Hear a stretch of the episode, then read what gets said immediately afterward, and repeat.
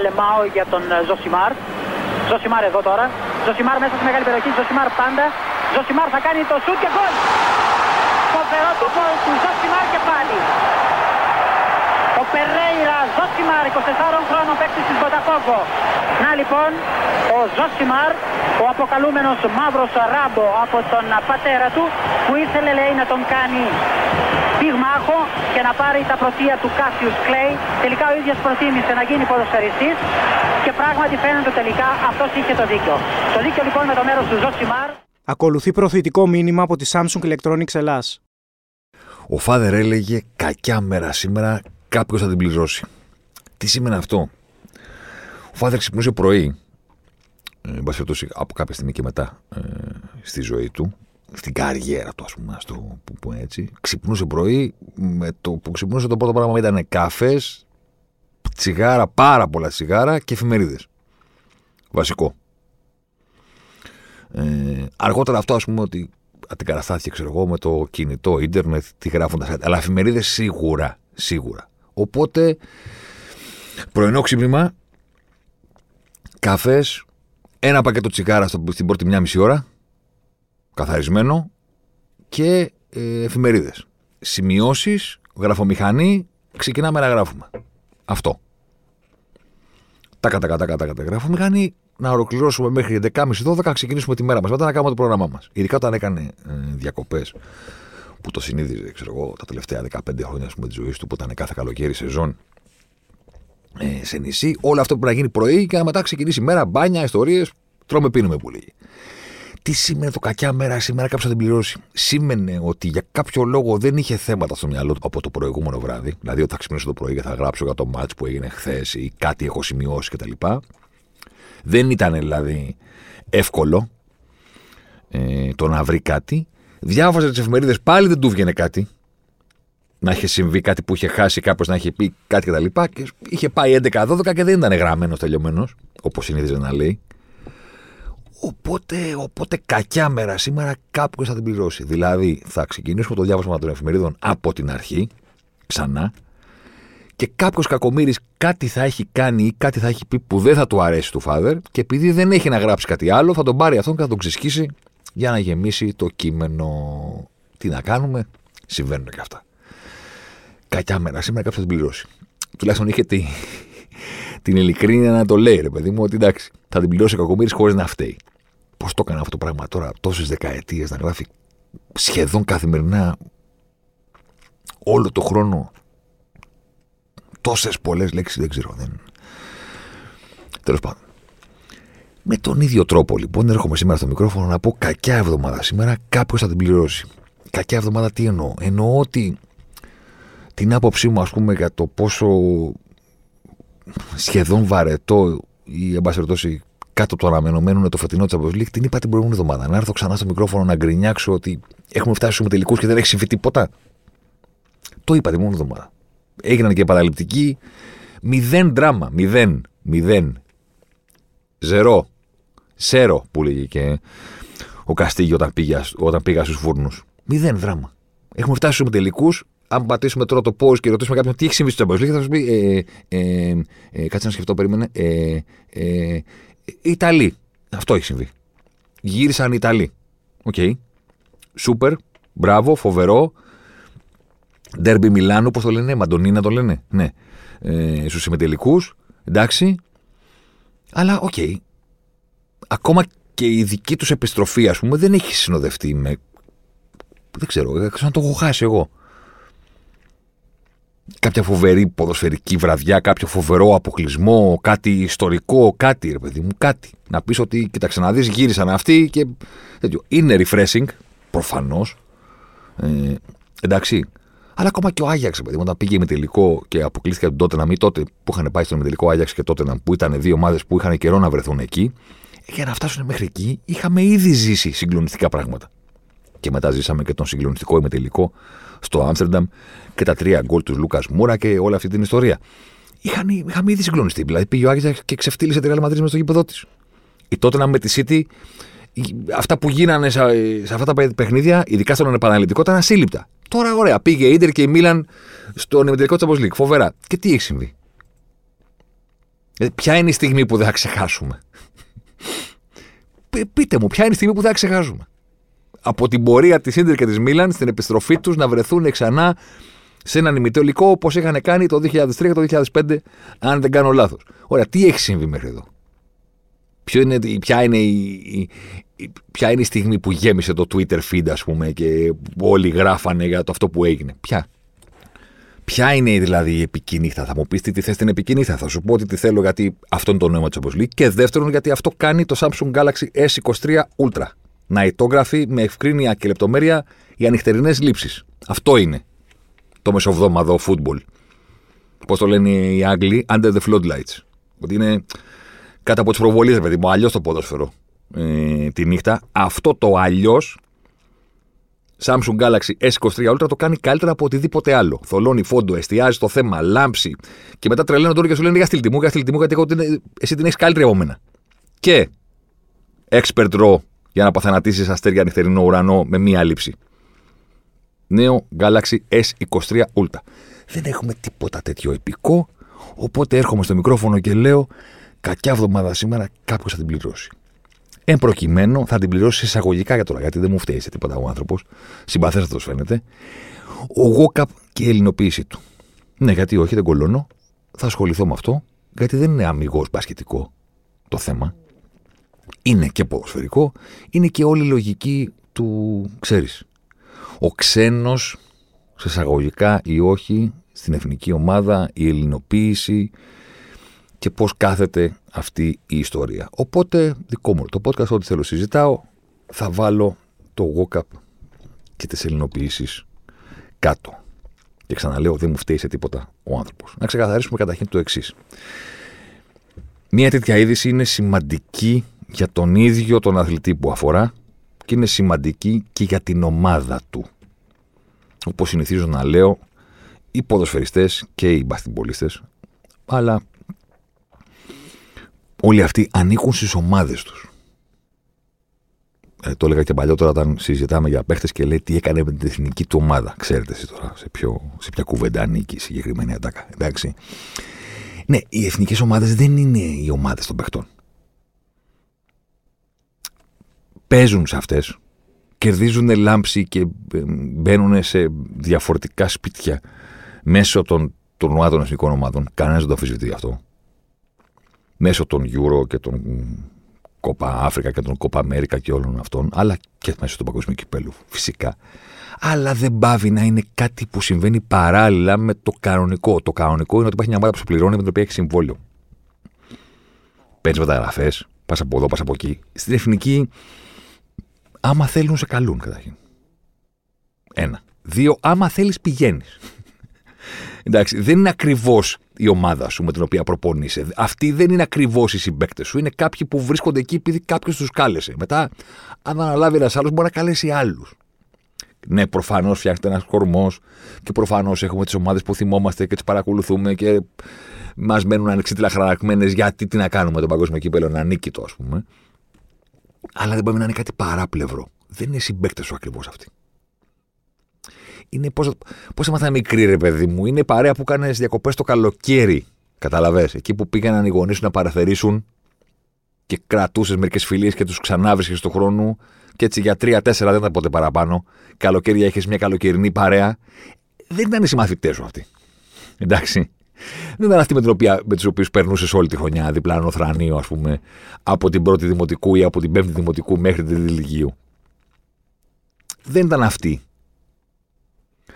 επειδή βέβαια με τους άλλους έκανε παρέα το καλοκαίρι, σου έμεναν περισσότερο και έφτιαχνες αναμνήσεις και ένα πιο ισχυρό bonding. Ε, το ίδιο πράγμα είναι και με τις διοργανώσεις τις ποδοσφαιρικές. Δεν είναι συμμαθητές όμως. Δεν είναι οι κολλητοί από την γειτονιά. Εντάξει. Θα μου πεις τώρα τι σε πείραξε η ιστορία με τον Κόκαπ. Δεν με πείραξε. Απλώς έχω μια αντίρρηση, ρε παιδί μου. Αυτό μέχρι εκεί. Μην το πάρετε σαν. Πώς να το πω επανάσταση ότι συμβαίνει κάτι τραγικό. Έχω μία αντίρρηση. Την ίδια αντίρρηση που είχα και ε, πριν από έξι χρόνια και τον Ζέκα. Και αν κάποιος το αμφισβητεί, μπορεί εύκολα με ένα Google search να το βρει. Δηλαδή υπάρχει κείμενο καταγεγραμμένο το οποίο έχει γραφτεί ακριβώς όταν έσκασε η είδηση το ότι ο Ζέκα έγινε και κλήθηκε και ήταν έτοιμος να παίξει για πρώτη φορά ο Πορτογάλος με το εθνόσημο είχα γράψει ένα κείμενο στο οποίο εξέφραζα τη λογική μου, την άποψή μου, εν πάση περιπτώσει. Το η ίδια είναι και τώρα. Και είναι πάρα μα πάρα πολύ απλή. Ο κανόνας, ας πούμε, που έχω, που έχω στο μυαλό μου, εισαγωγικά. Ποιος είναι ο κανόνας, Πολύ απλός. Η καταγωγή ή παράγωγο προϊόν του ελληνικού αθλητισμού. Ή το Α ή το Β. Για να παίξεις στην εθνική ομάδα, μου ταιριάζει και επιλέγω το ρήμα πάρα πολύ προσεκτικά. Το ίδιο είχα κάνει και στο κείμενο τότε, το ίδιο θα κάνω και τώρα στον προφορικό λόγο. Μου ταιριάζει. Δεν λέω πρέπει, δεν λέω απαράβατο, δεν λέω νόμος, δεν λέω τελεία και παύλα. Λέω μου ταιριάζει εμένα. Σε κάποιον άλλον από εσάς, τους χιλιάδες ακροατές, παρένθεση, τι είχετε κάνει, ρε; Ένα μήνα πρώτον το podcast, ρε. Ρε, ρε τι έχετε κάνει εδώ πέρα. Ρε; Ένα μήνα δεν πέφτει με τίποτα την πρώτη θέση. Πατήστε subscribe, πείτε στους φίλους σας. Σας ευχαριστώ πάρα πολύ. Συνεχίζουμε. Μου ταιριάζει λοιπόν στην εθνική ομάδα, σε ποδόσφαιρο, σε μπάσκετ, σε όλα τα υπόλοιπα, ακόμα και στα ατομικά, που είναι η αποστολή του Στίβου, ας πούμε, να βλέπω ανθρώπους που είναι Α. Έχουν ελληνική καταγωγή. Β. Είναι παράγωγα του ελληνικού αθλητισμού. Είναι προϊόντα του ελληνικού αθλητισμού. Με λίγα λόγια. Ο Νίκος Γκάλης ο λόγος για τον οποίο βρισκόμαστε εδώ σήμερα. Εντάξει, the father of all, το big bang του αθλητισμού αυτής της χώρας, δεν έμαθε μπάσκετ στη χώρα μας. Δεν τον φτιάξαμε εμείς. Δεν προπονήθηκε εδώ. Δεν τον πήραμε εδώ από το σχολείο να τον πάμε κάπου να γραφτεί, να κάνει δελτίο στο παιδικό, το εφηβικό, να μάθει εδώ ε, μπάσκετμπολ. Εντάξει. Το έμαθε στην άλλη άκρη του Ατλαντικού. Έλα όμως που αυτό το παιδί στην αλέκτο του Ατλαντικού ήξερε ότι οι γονείς του είναι Έλληνες. Μάθαινε και από μικρός ελληνικές λέξεις. Ήξερε ότι είναι εδώ γκρι. Υπάρχει ένα νησί στη Ρόδο. Είμαστε Γεωργαλείς. Δεν είμαστε Γκάλης. Το πλήρες, ας πούμε, όνομά μας είναι αυτό. Ωραία. Όταν κάποια στιγμή λοιπόν πήγε ε, στο σχολείο, ήταν μπαθυμπολίστα, έπαιρνε την μπάλα, την έβαζε στο καλάθι με όλους τους πιθανούς τρόπους και ξεκίνησε να κάνει καριέρα και φάνηκε μπροστά του το γεγονός ότι δεν θα γίνει επαγγελματίας στις Ηνωμένες Πολιτείες Αμερικής. Πήγε να γίνει επαγγελματίας σε μία άλλη χώρα στον πλανήτη. Ε, δεν διάλεξε να πάει κάπου άσχετα. Πήγε στην πατρίδα του. Όχι σε αυτήν την οποία έχει μεγαλώσει, όχι σε αυτήν στην οποία έμαθε να παίζει μπάσκετ, αλλά σε αυτή την οποία υπήρχαν ρίζες. Πάρα πολύ ωραία δεν ήταν λοιπόν ότι ήταν προϊόν του ελληνικού αθλητισμού, αλλά είχε ελληνικές ρίζες, ήταν Έλληνας, ήταν οι γονείς του Έλληνες, ήρθε, έπαιξε στην Ελλάδα, έπαιξε στην εθνική ομάδα και στα 30 του μας οδήγησε και στην κορυφή της Ευρώπης. Υπάρχει ο Γιάννης. Ένας είναι ο Γιάννης. Εντάξει. Στην Ελλάδα γεννήθηκε. Οι γονείς του θα είναι εδώ από την Ιγυρία. Να φτιάξουν ένα καλύτερο μέλλον σε πόλια. Συντή στου δρόμου. Μεροκάματο. Αγωνία, μη σε πιάσουν, τα χαρτιά, εκείνο το άλλο. Εδώ έμαθε μπάσκετ. Εδώ ονειρεύτηκε να γίνει επαγγελματίας αθλητής του μπάσκετ. Επαγγελματίας του μπόλιστα, όχι και τα υπόλοιπα τώρα. Να φτιάξει μια καλύτερη ζωή για την οικογένειά του μέσα από το ταλέντο του, μέσα από το σώμα του μέσα από την προσπάθειά του στο γυμναστήριο μαζί με το μεγαλύτερο του αδερφό του Θανάση να παίζουν μπάσκετ. Φιλαθλητικός, ανοιχτά κτλ. Αυτή ήταν η διέξοδος. Να παίξουμε μπάσκετ, να φτιάξουμε μια καλύτερη ζωή. Α το NBA. Ακόμα και στην Ελλάδα να παίζει μόνο. Τελικά ήταν η μοίρα του και το γραφτό του να είναι πολύ παραπάνω από το δικό μας το επίπεδο. Οπότε αυτός ο δρόμος τον έφερε κατευθείαν, ας πούμε, ε, στο NBA χωρίς να περάσει από τον επαγγελματικό αθλητισμό της δικής μας χώρας, ενώ την αλφα εθνική, ας πούμε. Να παίξει Α1 μπάσκετ. Εντάξει. Εδώ το έμαθε. Εδώ το έμαθε. Ελληνικά μιλούσε. Ελληνικά έμαθε. Στα δικά μας σχόλια πήγε. Στα δικά μας γήπεδα έπαιξε μπάσκετ. Ένα παιδί μεταναστών, το οποίο θεώρησε αυτή την πατρίδα τη δεύτερη πατρίδα του. Αυτή που γνώρισε στο φινάλε, γιατί δεν την είχε γνωρίσει στην Ιγυρία. Με την ελληνική σημαία έγινε draft. Έλληνας. Προφανώς. Και ξιδάκι. Σε όλους τους υπόλοιπους. Τόνους, ξύδι. Εντάξει. Καλά, στον άλλον τώρα που γράψε γιατί πρόσφατα δεν υπάρχουν Αφροέλληνε τώρα τέλος πάντων. Που το απάντησε και ένα. Όταν μια μέρα συναντήσεις στο Σκορτσιανίτη στον δρόμο, ξέρω εγώ, πες του τώρα, παιδί μου, του Σοφοκλή. Πες του Σοφοκλή δεν υπάρχουν ε, Έλληνες μαύροι. Α δούμε τι θα σου πει ο Σοφοκλή, παιδί μου. Και θα το πει με τα χέρια, θα το πει με, το, με, τα πόδια, θα το πει με το, μια κουτουλιά, ξέρω εγώ. Α δούμε πώς θα το πει. Άμα είσαι τόσο μάγκας που λες δημόσια δεν υπάρχουν ε, τέτοιοι Έλληνες, πήγαινε πες στο Σκορτσιανίτη, παιδί μου, να δούμε. Τι θα σου πει. Πήγαινε πες του εσύ που τώρα που είσαι μπροστά μου, Σοφοκλή Χορτσιανίτη, δεν υπάρχεις. Πήγαινε πες το. Κλείνει η παρένθεση για να μην συγχυστούμε και να ασχολούμαστε με τσάρτες. Πάμε παρακάτω. Ο Ζέκα. Σε ποια κατηγορία από τις δύο ήταν τότε; Σε καμία. Προφανώς δεν είχε ελληνική καταγωγή, αλλά δεν μπορείς να τον πεις, ρε παιδί μου, και προϊόν του ελληνικού αθλητισμού, παράγωγο του ελληνικού αθλητισμού, ότι με εδώ δικός μας Πορτογάλοι οι γονείς του ρε παιδί μου, αλλά στην Ελλάδα μεγάλωσε. Το παιδί στο ελληνικό σχολείο πήγε, εδώ μάθε ποδόσφαιρο, εδώ μάθε ό,τι είναι αυτό το άθλημα και το κάνουν. Όχι. Επειδή είναι εδώ και επειδή παίζει και επειδή μας αγαπάει και έμεινε και εκείνο και τ' άλλο, τον κάναμε ε, να παίξει στην Εθνική Ελλάδος. Ο Ζέκα είχε έρθει 23 τότε. Δεν μπορείς να τον πεις, ρε παιδί μου, ότι επειδή πέρασε 6 χρόνια στον Παναθηναϊκό. Ενσωματώνεται, ναι, αλλά δεν μπορείς να πεις ότι είναι δικό σου προϊόν. Ήρθε 23, έμεινε 6 σεζόν, στα 29, ακριβώς όπως και ο Γόκαπ, έγινε Έλληνας και έπαιξε Εθνική Ελλάδος. Είχα γράψει τότε ότι λέω ότι δεν μου ταιριάζει. Δεν λέω έξω ως από την Εθνική. Δεν λέω ντροπή σας που τον κάνατε Έλληνα. Δεν λέω Πώς λένε οι φασίστες και οι ρατσιστές ε, κάθε φορά που παίζει η εθνική ομάδα μπάσκετ, ότι αυτή δεν είναι η εθνική μου, επειδή παίζουν ότι το κούμπο και οι υπόλοιποι. Μακριά από μένα προφανώς, ούτε στο 1% δεν λέω κάτι τέτοιο. Λέω ότι το βλέπω και δεν μου ταιριάζει. Είναι πάρα πολύ απλό. Με τον ίδιο τρόπο τώρα. Καταλαβαίνω ότι είναι πάρα πολύ σημαντικό για τον Ολυμπιακό τώρα που αποκτήσει ελληνικό διαβατήριο Προφανώς. Αυτή είναι και η ομάδα του από εκεί ξεκινήσαμε. Τώρα για την Εθνική Ελλάδα προφανώς όλο αυτό γίνεται για να παίξει την Εθνική Ελλάδα. Από χθες αυτό που ακούω είναι το ίδιο. Το κάνουν και οι άλλοι. Δεν με πολύ νοιάζει σαν επιχείρημα. Καταρχήν, ίσα ίσα που όταν ακούω το πρώτο σου επιχείρημα να είναι ότι το κάνουν και οι άλλοι, εκεί καταλαβαίνω ότι δεν έχεις άλλο επιχείρημα. Δηλαδή δεν είναι και πολύ ισχυρή η θέση σου όταν το πρώτο πράγμα που λες είναι το κάνουν και οι άλλοι. Ήταν σαν αυτός στο σχολείο που έλεγε Παίρνα έξω, έλεγε η καθηγήτρια και έλεγε Μα και οι άλλοι μιλάνε. Άρα σίγουρα μιλάει και εσύ. Γιατί αν δεν ήσουν ένοχος, θα έλεγες Δεν έκανα τίποτα. Δεν θα έλεγες Μόνο εγώ θα βγω έξω. Μιλάει και ο Κωστάκης. Ο αθώος λέει Δεν έκανα κάτι. Με τον ίδιο τρόπο, όταν σου λέω δεν μου ταιριάζει το να κάνουμε Έλληνα ένα μπαστιμπολίστα μετά από ένα χρόνο στην Ελλάδα μόνο και μόνο για να κάνουμε καλύτερη εθνική Ελλάδα, σου λέει το κάνουν και άλλοι.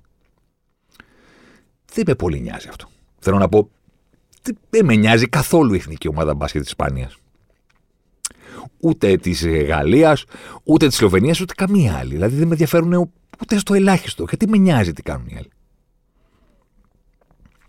Τι με ενδιαφέρει.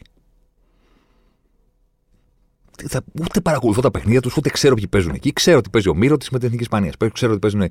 Ρώτησα κάτι Λορέτζο Πλάουν, ότι ακόμα και οι Σλοβαίνοι έχουν. Κουτουλού, κουτουλού, κουτουλού. Κοίτα τώρα, για να πω και την κακία μου. Είναι λογικό στο μπάσκετ να υπάρχει αυτή η διαδικασία της, ε, του νατουραλιζέ, ας πούμε. Ότι υπάρχει ένας τύπος ο οποίος δεν είναι. Ε, θα παίξει με μία άλλη χώρα. Εντάξει. Είναι λογικό να υπάρχει στο μπάσκετ. Πού να βρεθούν μπαστιμπολίστε σε όλες τις χώρες; Δηλαδή, θέλω να πω, είναι λίγοι αυτοί που το παίζουν το άθλημα. Δεν είναι το ποδόσφαιρο που το παίζουν πολύ, ρε παιδί μου. Οπότε, τώρα εγώ οι Σκοπιανοί να μην έχουν καστίνα Αμερικανό. Οπότε, επειδή οι Αμερικανοί είναι διάσπαρτοι παντού, ρε παιδί μας, υποθέσουμε ότι είχε αποφασιστεί παγκοσμίως, ξέρω εγώ, ότι ε, κάθε χώρα, ξέρω εγώ, θα έχει και ένα-δύο Αμερικανούς, ρε παιδί μου, να παίζουν. Για να γίνει λίγο καλύτερη. Δηλαδή, πόσο καλή ομάδα να φτιάξουν. Ακόμα και οι Σλοβαίνοι είναι λίγοι. Θα έχουν τον Ντόντσι και τους υπόλοιπους που είναι συγκλονιστικοί. Θα έχουν και ένα τεσάρι που θα τον έχουν κάνει naturalize, που θα τον έχουν κάνει Σλοβαίνο δεν είναι για να παίξει. Είναι και λογικό, είναι λίγοι οι παθιμπολίστε. Πώς το παίζουν το ρημάδι αυτό το άθλημα παγκοσμίως σε κάθε χώρα. Δεν γίνεται. Δεν με πείθει, ρε παιδί μου, ότι το κάνουν εκεί άλλοι. Δεν με πείθει.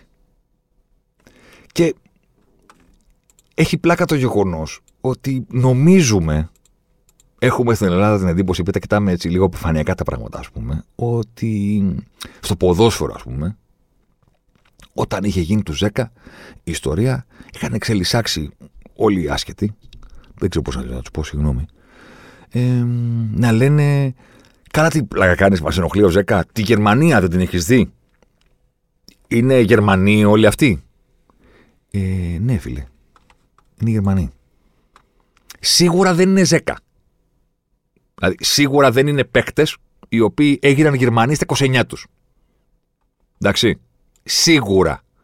Δηλαδή, ο Ζιλ, ο Εμρέ Τζαν, ο Γκιντογκάν γεννήθηκαν στον Κιζελικίρχεν είναι από την πρώτη στιγμή της ζωής τους στη Γερμανία. Από Τούρκους γονείς μετανάστες. Δεν έγιναν Γερμανοί στα 29 για να παίξουν στην Εθνική Γερμανίας. Δεν άλλαξαν υπηκότητα με κάποια απόφαση και με κάποια υπογραφή Προέδρου της Δημοκρατίας ή οτιδήποτε. Δεν έκαναν ποτέ τα χαρτιά τους. Στον Κεζελγκρίχεν γεννήθηκαν. Και ο Ζιλ και ο Τζαν και ο Κεντογκάν ο Κεντήρα, στη Στουτγκάρδη. Την ίσιος ο πατέρας του, Γερμανίδα η μητέρα του. Ο Ποντόρσκι και ο Κλόζε. Γεννήθηκαν και οι δύο στην Πολωνία. Ο ένας πήγε στη Γερμανία όταν ήταν δύο ετών, με τους γονείς προφανώς, όχι μόνος του. Ο Κλόζε πήγε όταν, έγινε, όταν ήταν οκτώ ετών. Εκεί έμαθε ποδόσφαιρο, εκεί πήγε σχολείο, εκεί όλα.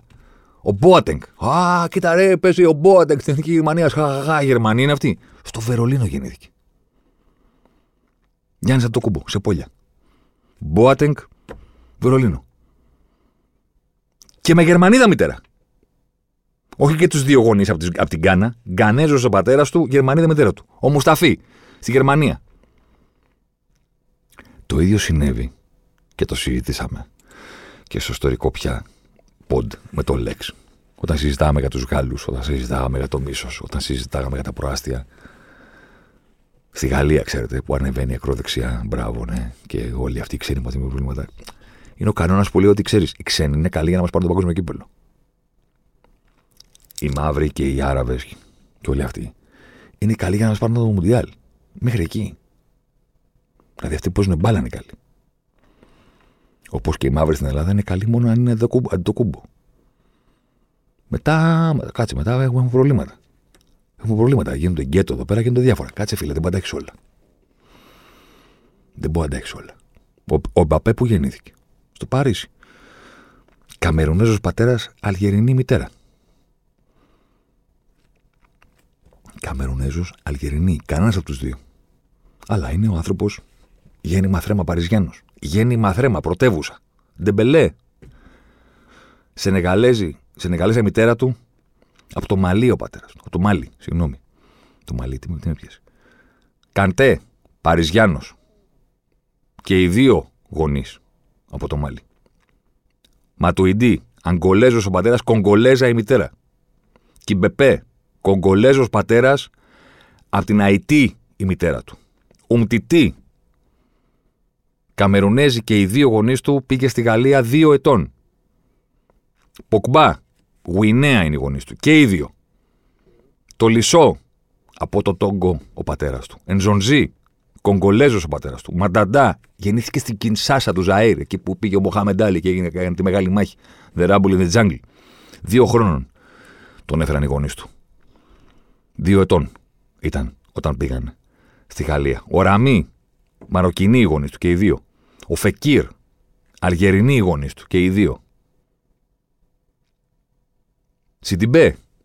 Αεκάρα. Εδώ. Ο Παπαρένα. Από το Μάλι.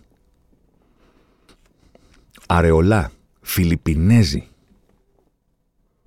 Οι γονείς του τρίτου δαδοφύλακα. Οπότε, το βλέπεις εσύ απ' έξω και λες: Να, ορίστε, κάνουν και αυτοί οι γαλλοποιήσεις, γερμανοποιήσεις, ελληνοποιήσεις. Όχι, φίλε, δεν κάνουν. Όχι, φίλε, δεν κάνουν. Όλοι όσοι ανέφερα έχουν γεννηθεί στη Γαλλία. Και όσοι δεν έχουν γεννηθεί στη Γαλλία πήγαν εκεί σε πάρα πολύ μικρή ηλικία ως παιδιά μεταναστών. Είναι οι ίδιοι μετανάστες, είναι παιδιά μεταναστών, ακούσατε τις καταγωγές των γονιών τους. Οι περισσότεροι έχουν γεννηθεί στη Γαλλία και όσοι έχουν, έχουν γεννηθεί εκτός πήγανε πάρα πολύ νωρίς. Κανένας εξ αυτών δεν είναι περίπτωση Ζέκα Walkup. Α, καλός είσαι εσύ να σε κάνουμε να παίξεις μία, δύο, πόσες άραγε. Διοργανώσεις με την Εθνική Ελλάδος. Είναι σαν μεταγραφή δεν είναι ρε εσείς. Ε, είναι σαν, σαν, μεταγραφή, αλλά οι εθνικές ομάδες δεν κάνουν μεταγράφες. Δεν είναι αυτή η λογική, ρε παιδί μου. Η λογική είναι ο καθένας με τα όπλα του, ξέρω εγώ. Δεν είναι αυτό. Και αν τα όπλα σου είναι οι μετανάστες, μαζί σου. Γιατί είναι μέσα στη χώρα σου. Γιατί είναι δικά σου παιδιά πλέον. Γιατί είναι κομμάτι της Γαλλίας πλέον το να, να είναι ο καλύτερος παίκτης στον κόσμο ο Γάλλος, ο Μπαπέ, και να είναι Καμερουνέζο πατέρας, Αλγερινή μητέρα, γέννημα θέμα Παρισίου. Αυτό το Παρίσι τώρα, τι να κάνουμε; Κανένα πρόβλημα. Δεν είναι μεταγραφές όμως, ρε παιδί μου, οι εθνικές ομάδες. Δηλαδή είναι άλλο πράγμα. Για να γυρίσουμε και στα παλιά, ας πούμε. Είναι άλλο πράγμα ο Βαλέριος Λεωνίδης που έχει καταγωγή και άλλο Κάχια Χασβίλη. Που έχει πάρει ένα μετάλλιο ήδη, είναι ήδη συγκλονιστικός αθλητής και του λες: Ελά εδώ, α σε κάνουμε Έλληνα και θα σε φωνάζουμε ακάκιο και θα γελάμε και λε: Χαχαχά, ακάκιος. Τι χαχαχά, ακάκιος. Κάχια Χασβίλη είναι. Δεν είχαμε σχέση με εμάς. Θα μου πεις τον εχθρεύεσαι; Όχι, ρε φίλε, δεν τον εχθρεύομαι. Κανένα θέμα. Προφανώς. Δεν μπορεί από το μικρόφωνο να λέω ότι είμαστε με όλους αυτούς γιατί είναι παιδιά της δικής μας χώρας πλέον αφού μεγαλώνουν εδώ και ταυτόχρονα τον εχθρεύομαι. Λέω ότι δεν μου ταιριάζει στη εθνική ομάδα. Αυτό. Δεν θέλω τη μεταγραφή. Αν ο Καχιασβίλη είχε περάσει όλη τη ζωή εδώ, θα σου έλεγα Καχιασβίλη, Έλληνας. Έλληνας. Γεωργιανός που μεγάλωσε εδώ, οι γονείς του τον φέρανε τριών ετών, έξι ετών, πήγε στο ελληνικό σχολείο, Έλληνας νιώθει, στην Ελλάδα μεγάλωσε, στην Ελλάδα είναι οι παραστάσεις του. Εδώ έχει μεγαλώσει. Έλληνας. Καμία αντίρρηση. Και Καχιασβίλη να τον λένε και οποιαδήποτε καταγωγή να έχει. Δεν βλέπω χρώματα, έχω, έχω αχρωματοψία. Το είπε ο κοντός. Ξεκάθαρα το είπε.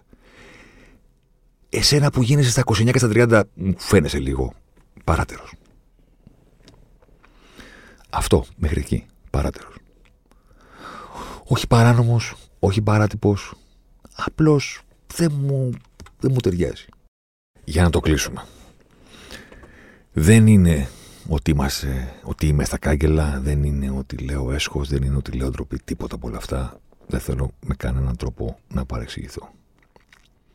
Έγινε ο Walkup Έλληνας, θα παίξει, μάλλον, αλλιώς ποιο το νόημα να γίνει, με την εθνική στο μου το μπάσκετ. Μακάρι να πάρουμε μετάλλιο, μακάρι να βγούμε πρώτοι με αυτόν να παίζει καταπληκτικά και να είναι καθοριστικός και και και και. και. Καμία αντίρρηση. Αυτό που ήθελα να πω είναι ότι δεν μου ταιριάζουν οι μεταγραφές τέτοιου τύπου. Ενώ αντιθέτως μου ταιριάζει πάρα πολύ το να βλέπω τους αντετοκούμπο στην εθνική, τους αντετοκούμπο μέσω της εθνικής, μέσω του χαρακτήρα τους, μέσω του ταλέντου τους, να διδάσκουν πράγματα σε όλη τη χώρα και σε αυτούς που τους παρακολουθούν για να πάμε ένα, δύο, τρία βηματάκια πιο μπροστά τα επόμενα χρόνια. Αυτό είναι το point. Το point είναι ότι με το να γεμίζει άλλα χρώματα. Η εθνική στο μπάσκετ, στο ποδόσφαιρο, στην Ελλάδα, στη Γαλλία, στη Γερμανία, το να γεμίζει με άλλα επίθετα, το να γεμίζει με άλλα χρώματα, το να γεμίζει με άλλες θρησκείες, το να γεμίζει με άλλες παραδόσεις. Είναι κάτι που κατά την ταπεινή μου άποψη, επειδή ακριβώς οι διοργανώσεις των εθνικών ομάδων διεισδύουν σε άλλα σπίτια από ότι αυτά τα οποία γεμίζουν με τα παιχνίδια τους Champions League και της Premier League, Είναι άλλο το κοινό, είναι πιο πλατή, είναι πιο μαζικό. Είναι όλο, αν μπορεί να χρησιμοποιηθεί αυτή η έκφραση. Εκείνη τη στιγμή λοιπόν τελικά πέρα από το ποιος θα πάρει ρε παιδί με το παγκόσμιο κύπελο πες μου, πέρα από το αν θα ακούσουμε ξανά τη ριρίριν για χάρη της Εθνικής Ελλάδος του μπάσκετ που δεν έγινε στο Ευρωμπάσκετ και τόσο πολύ την αγχωρηθήκαμε στο προηγούμενο, ας πούμε, που γνωρίσαμε αυτή την τώρα αναπάντεχο αποκλεισμό, εκεί που τον γνωρίσαμε. Και τώρα έχουμε μια ακόμα ευκαιρία στο τον μπάσκετ, που όμως είναι πιο δύσκολο γιατί είναι μου τον μπάσκετ. Πέρα από το τυριρήρι, ρε παιδί μου, εντάξει, και τη χαρά που θα πάρουμε. Το σημαντικό είναι ότι όταν παίζει η εθνική ομάδα τη βλέπουν όλοι. Το σημαντικό λοιπόν είναι αυτοί οι όλοι που τη βλέπουν όλων των ηλικιών, όλων των στρωμάτων, όχι μόνο οι φανατικοί ποδοσφαιρόφιλοι, όχι μόνο οι φανατικοί μπασκετόφιλοι, με αυτό που βλέπουν στο χορτάρι, με αυτό που βλέπουν στο παρκέ, να γίνουν λίγο πιο δεκτικοί στο ότι μπορεί ο διπλανός τους, ο Έλληνας, να έχει ένα επίθετο που να μην μοιάζει με το δικό τους. Να μην τελειώνει σε Άκης ή σε Όπουλος. Εντάξει. Ή να προσεύχεται λίγο διαφορετικά. Ε; Να μην κάνει σταυρό, ρε παιδί μου. Να κάνει κάτι άλλο. Να έχει άλλο χρώμα. Αυτό είναι το κέρδος. Και το κέρδος αυτό έρχεται με τους Αντετοκούμπο, έρχεται με τους Εμπαπέ, έρχεται με τους Μπόατενγκ, έρχεται με τους Φεκίρ, έρχεται με τους... με αυτούς, με τα παιδιά των μεταναστών. Που δεν θα πρέπει να τα χρησιμοποιούμε μόνο για να πάρουμε το παγκόσμιο κύπελο, αλλά θα πρέπει να τα έχουμε δίπλα μας και τις υπόλοιπες μέρες του χρόνου. Οπότε λέω, ας πούμε, ότι τελικά με την ελληνοποίηση του ΖΕΚΑ ή με την ελληνοποίηση του Ζουγούκαπ, το κέρδος είναι μόνο στο παρκέ και μόνο στο χορτάρι. Να βρούμε ένα τραχαλατζή χαφ την εποχή που έχει στεγνώσει το κέντρο της εθνικής ομάδας. Ναι, μπράβο. Και να βρούμε και ένα γκαρντ ο οποίος θα παίζει συγκλονιστική άμυνα σαν το Walkup και θα είναι και αξιόπιστος στου τελικά, όπως καταλαβαίνω ότι είναι ο Αμερικανός. Αυτό είναι το κέρδος. Μέχρι εκεί. Εγώ θέλω το άλλο κέρδος, αυτό λέω. Καλώς να έρθει η βελτίωση της εθνικής ομάδας στο μπάσκετ με το κόκαπ στη σύνθεσή της στον παγκόσμιο. Απλώς δεν είναι αυτό το κέρδος το οποίο προσδοκώ με αυτό που λέμε στην εισαγωγικά το naturalize ή τον ελληνοποιημένο. Το κέρδος είναι μέσα τα παιδιά των μεταναστών. Που θα πρέπει να είναι περισσότερο ακόμα και στην εθνική του ποδοσφαίρου. Δηλαδή, κάπως εκεί πρέπει να το κάνουμε λίγο καλύτερα, πιστεύω υπάρχει τάλεντο να αξιοποιήσουμε δικό μας πλέον.